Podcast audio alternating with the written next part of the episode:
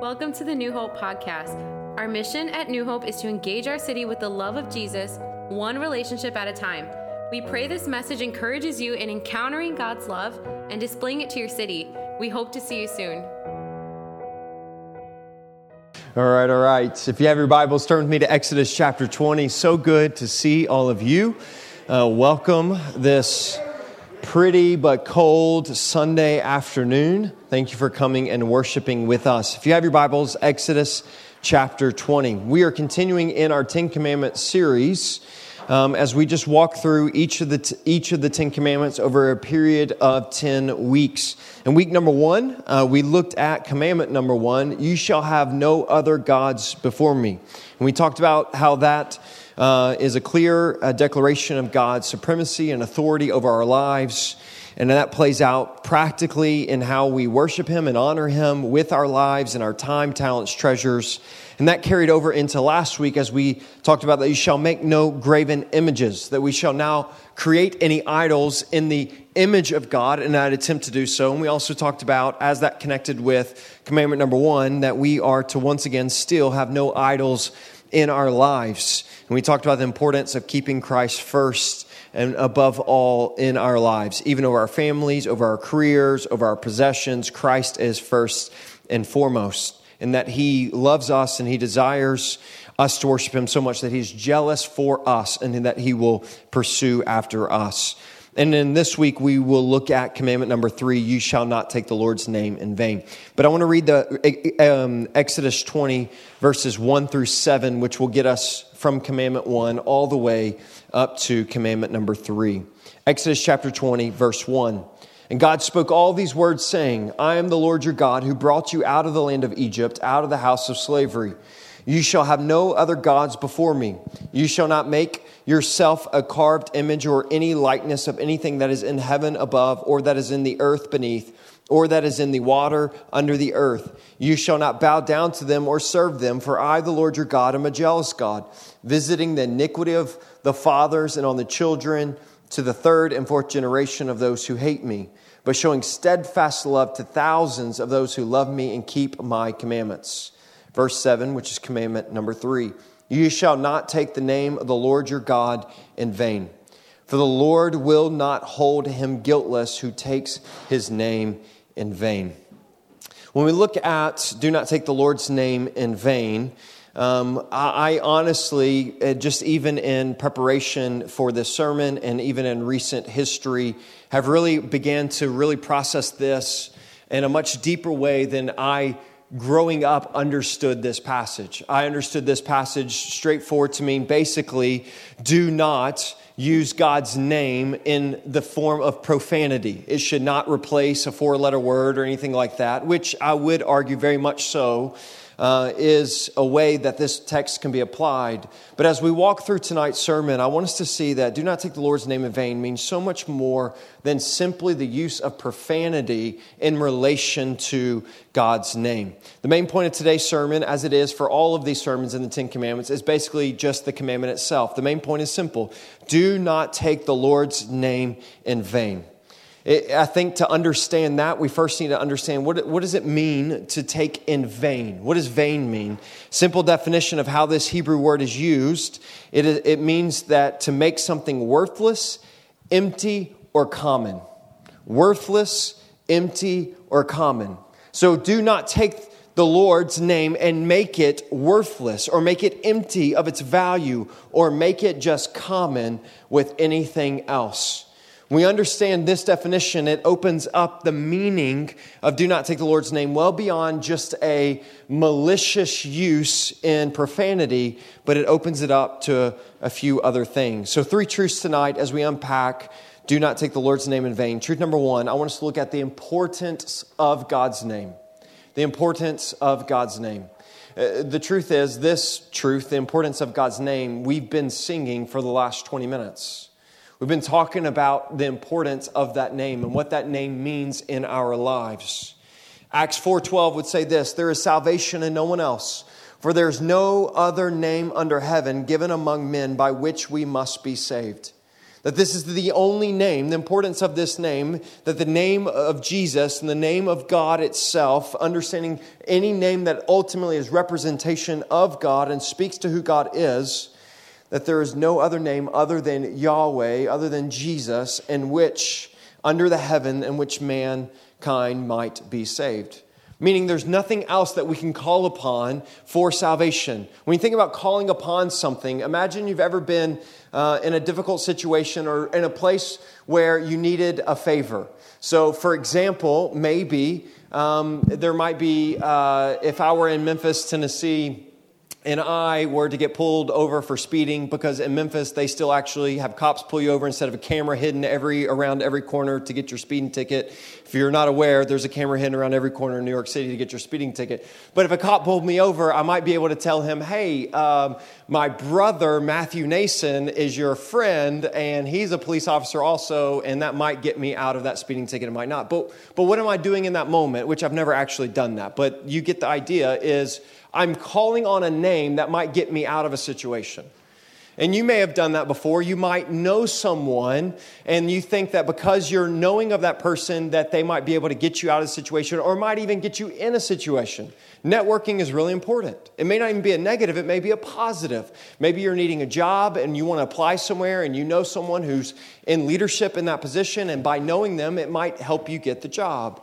You're, what you're doing is you're invoking a name in order to help you get an intended result. And so, who you know often matters. Now, notice what is being said in Acts chapter 4. When it comes to the needs of salvation, when it comes to the need for the forgiveness of our sins, when it comes to not just getting out of a speeding ticket, but getting out of damnation because of our sin, there is no other name in which we can call upon. There's no other name that we can invoke, that we can turn to. There's no other person that we can turn to for salvation. The importance of God's name. Charles read it at the beginning of service, but Philippians chapter 2, 9 and 11. Therefore, God has highly exalted him and bestowed upon him the name that is above every name, so that at the name of Jesus, every knee should bow in heaven and on the earth and under the earth, and every tongue confess that Jesus Christ is Lord to the glory of God the Father the importance of this name. There's no other name in which every knee will bow in heaven and on the earth and under the earth, and every tongue that confess. But what? The name that Jesus Christ is Lord. When we talk about the importance of different Ten Commandments, for example, do not murder, really important commandment, right? That's a really important commandment. And we think that, hey, do not murder, like, all right, that's really important. Let's, I can understand why do not murder is in the top 10 of the commandments. But just simply how we think and treat of a name, like is that equal like just just how we use our language and just how we use the name of Jesus or use the name of God, how is that in comparison to something as horrendous as murder. Now, the fact that we even ask that question is already alluding to the reality we don't understand the importance of God's name. Because if we understood the importance of God's name, we would not without a question understand why how we treat the name of God reflects on how we treat God Himself. Therefore, how we treat the name of God is a really important thing for us to consider the importance of God's name. All of us understand the idea of a copyright or a trademark on a logo. Well, what does that mean? If you have a logo and you have that circle C or that trademark on that logo, that means that there are limits in which you can use that logo. And they're controlled by the person who has legal authority over that logo. And if you reach out to them and say, hey, may I use your logo? And they say, yes, you may use our logo, but we value our logo, we value our reputation, and we value our company. Therefore, if you're to use it, you can use it within these parameters. Because in these parameters, we know that you are valuing our name. We know that you're treating our logo with reverence and respect in the way it was intended to. But if you step outside of those parameters, there are consequences. Why? Because if you, you do something in a way that they didn't intend for that logo to be used, it might not be to the benefit. It might hurt them. Therefore, there are constraints on how we use that. Well, this is essentially what God's doing. He's copyrighting his name in a sense, in a much more reverent way, but he's saying, My name matters. You, you, and you can't just go take a copyrighted logo and use it however you want. In the same way, you can't just go take my name and use it however you want. There's an intentionality and there's an importance and a reverence. There's an importance to my name. So, the foundation of this commandment, do not take the Lord's name in vain, begins with understanding the importance of God's name.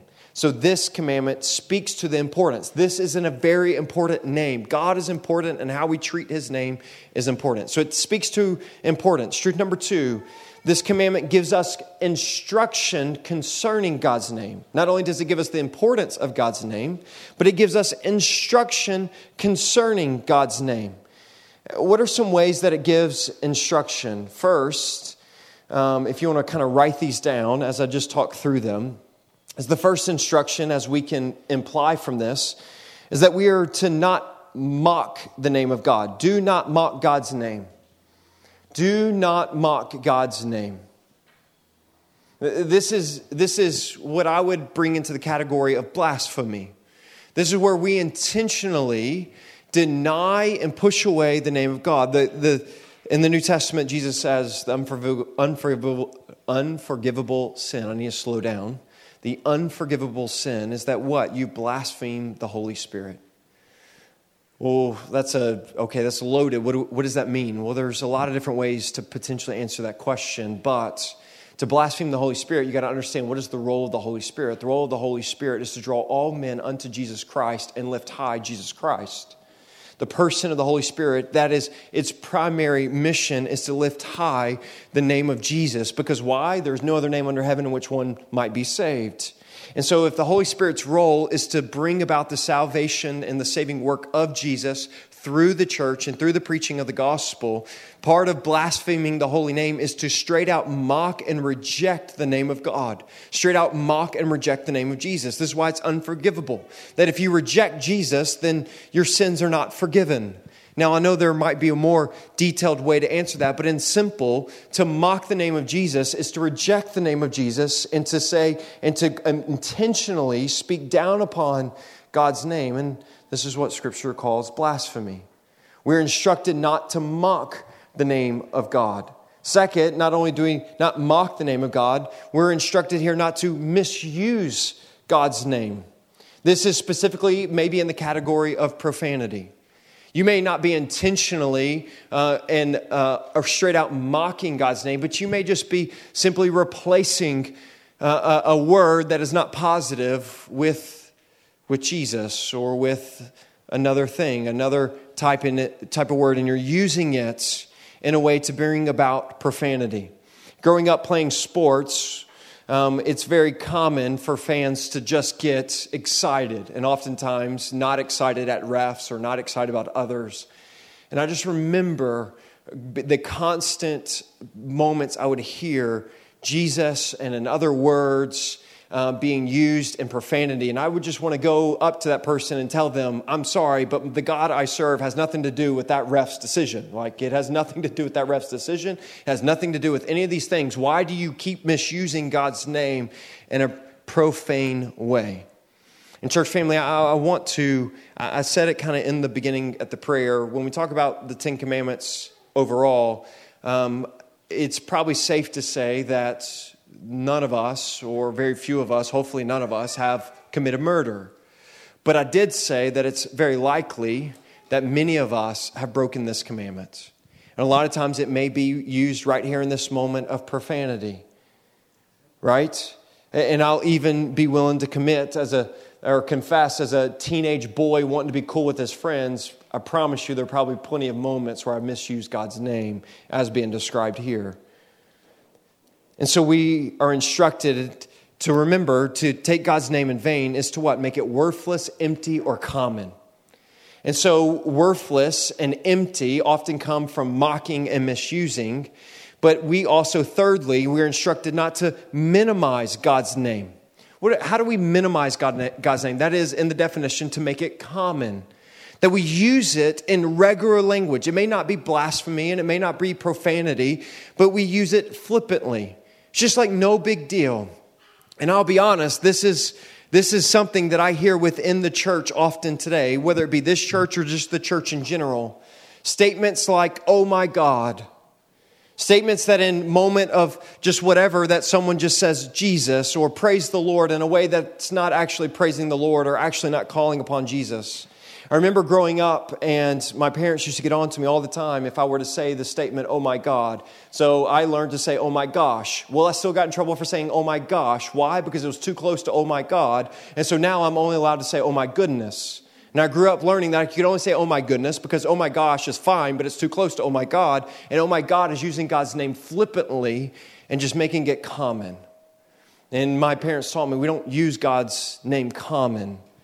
In church family, I want us to hear and hear me say, and as we confess and work through this together, that I believe to take the Lord's name is to make it common. By definition, vain is the most, the most common definition of vain is to make something common. God is saying to, to not take the Lord's name in vain doesn't mean just to speak of it negatively, but just to speak of it as equal with everything else.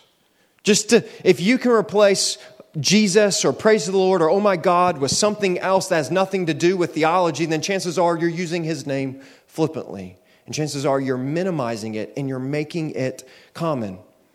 This is one of the reasons why I pass this same thing on to my kids. Some will say that's just really legalistic to not be able to say, oh my gosh. So you make them say, oh my goodness. Maybe. But when it comes to the name of God, I, I will err on the side of reverence and respect, even if it at times leads me into unnecessary legalism. And personally, I don't think that's the case. So, church family, I want to challenge you where might we minimize and just use God's word flippantly? And I, will tell you, I've, I've done this sometimes. You get good news, praise the Lord. Now, if you're really praising the Lord for the good news, then praise the Lord. But if you're really not and you're just using it because that's the anecdotal sarcasm that comes out of your mouth, and not, not necessarily negative, because I can be sarcastic and I can just kind of use that Christian language in a flippant way. And, I want to challenge us that if you're really praising the Lord in that moment, then praise the Lord. But if you're not, then don't make his name common. Does that, do you understand? That we're not just talking about profanity, we're talking about just some basic things. So I want to encourage you, might, might you just simply switch out language out of reverence for God? And so, the instruction concerning God's name is do not mock God's name, blasphemy. Do not misuse God's name, profanity. Do not minimize God's name, which is to use it flippantly. And then lastly, do not misrepresent God's name, which is hypocrisy. All of us bear the name of Jesus. I remember um, my wife and I, we met on a Christian retreat.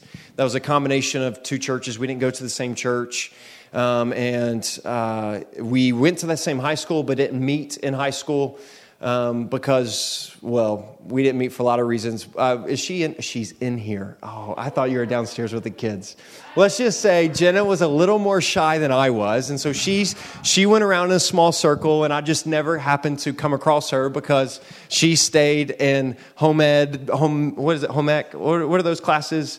Well, basically the classes um, where she she just was able to have a small circle of friends. Let's just leave it at that. So we never crossed. But then we met at a church retreat, and this has nothing to do with my point, but we're getting there.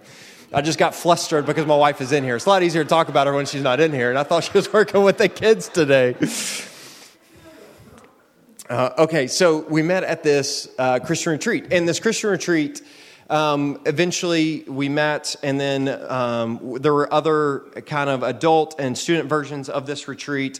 The point is, is that it was called Faith Walk, the one that was at our church that we eventually were a part of. And one of the things that Faith Walk did, were people who went on this Faith Walk were really proud of it. It was an intentional discipleship retreat, and I'll, I'll just be honest, God used it in my in my life in ways that few other things have. And just be able to get my attention and to just bring me into deeper discipleship. The point is, God used that in in a lot of people's lives to set a lot of people free as they just went through these intentional prayer, fasting, and dis, discipleship type moments and whatever. Point is, is because they were really proud of it, they were all given a car decal sticker that said Faith Walk. And um, the problem with that is sometimes Christians don't act like Christians while driving the car. You know what I'm talking about? And so I was like, well, first of all, it's it's not the nicest looking sticker, so I'm not putting it on my car. But the other reason was I got a little more New York in me now, and so there's a little bit of honking going on in places that probably aren't normal in other places outside New York City.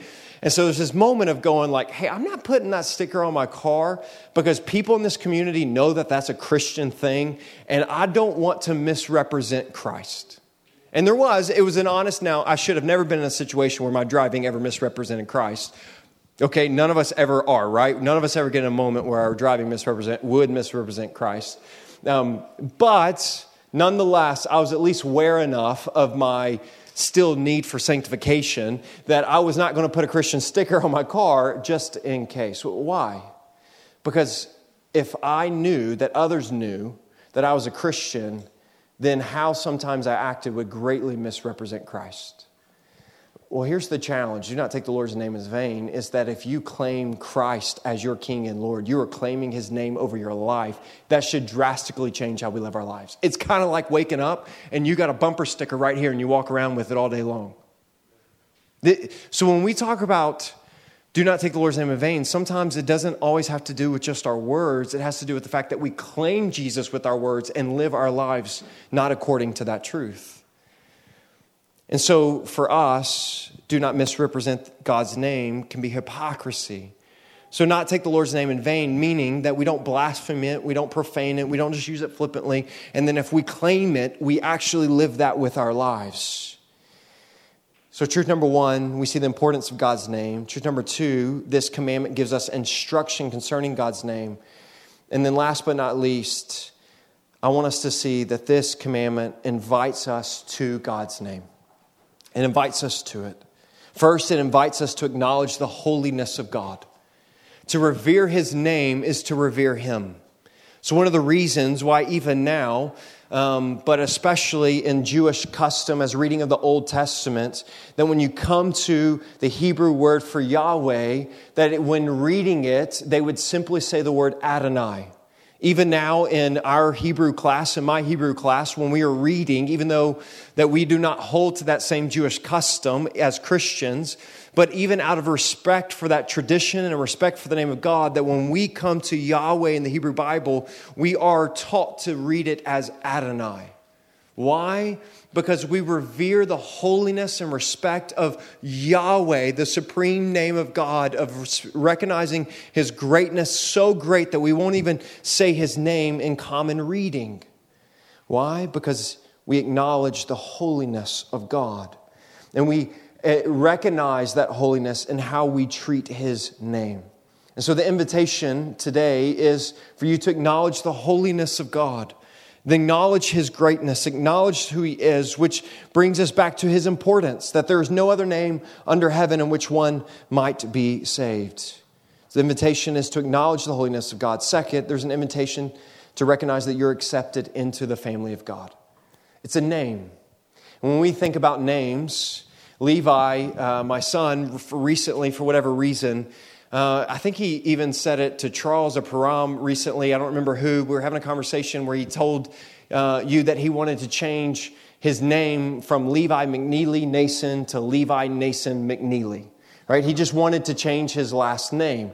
And he's been having that conversation. And honestly, I can't really figure out why he wants to change his last name. And we've been trying to explain to him no, the reason why your last name is what it is because it's a family name. It, it speaks to that you are a part of this family. It's a family name. And I want us to see that the name of God is a name that when you and I, why are we called Christians? Because it's a name that designates our family. It's a name that says Christ. We are of Christ. We are Christians. That's literally what it means, that you are of the family of Christ. When we understand and revere the name of God, we're acknowledging His holiness and we're recognizing that, that that's, that's the name of my family. It's the name of my family. I've got brothers, and part of having brothers, and you get this with family, or it could be with brothers or sisters, it doesn't really matter. But I, can pick on my brothers, and I can mess with my brothers, but you better not mess with my brothers. You better not mess with my family. Now, I might be the meanest to my brother, and uh, that's okay because we're brothers, and I shouldn't be, but you get the idea that it's oftentimes I can, I can mess with my brother, but if you start messing with my brother, we got problems. Why? Because he's a part of my family. That, that, that the family matters, that we are, we are together. We have the same last name. And what I love about even that story is my brother, who's a year older than me, the one I'm specifically referencing, the other one that was eight years older than me, uh, who's the police officer. I've never been able to beat him up, even when I was younger, because he was eight years older than me. Than even now, I just can't. And um, anyways, but my brother, who's one year older, um, he's adopted. And part of being adopted is that he didn't originally have our last name, and also he doesn't have the six six genes. And so I have a lot of reach and size on him. And so therefore, I've always been able to pick on him and beat him up.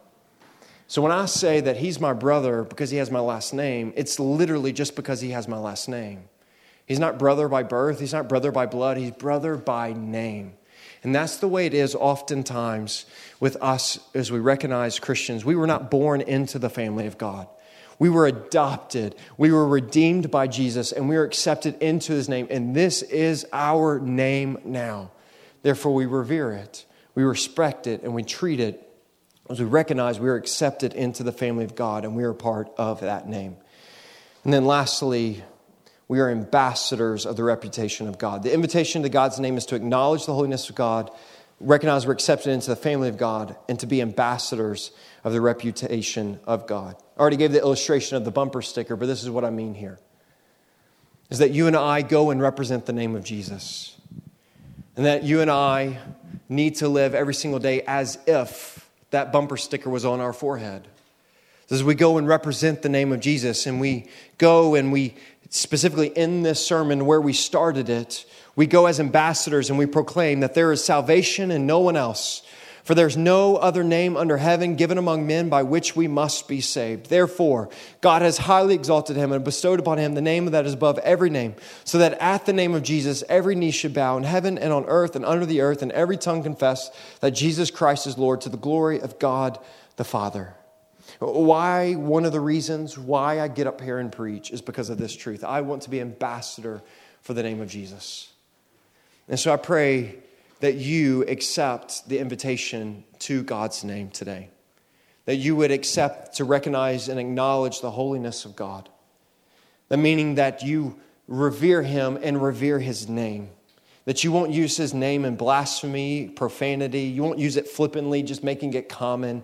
And you won't use it in hypocrisy in how you live your life that you acknowledge the holiness of God, you're accepted into his family by surrendering to him as Lord and Savior, and then you go live your life as an ambassador of the reputation of God.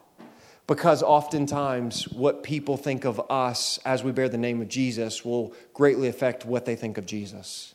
Whether you like it or not, you do have a bumper sticker on your life if you claim or if you claim Christ as Lord, and it will affect how others not only think of you, but how they see and think of Jesus. And so we must live in that way. And so I want to encourage you to bow your heads and close your eyes just for a moment of response.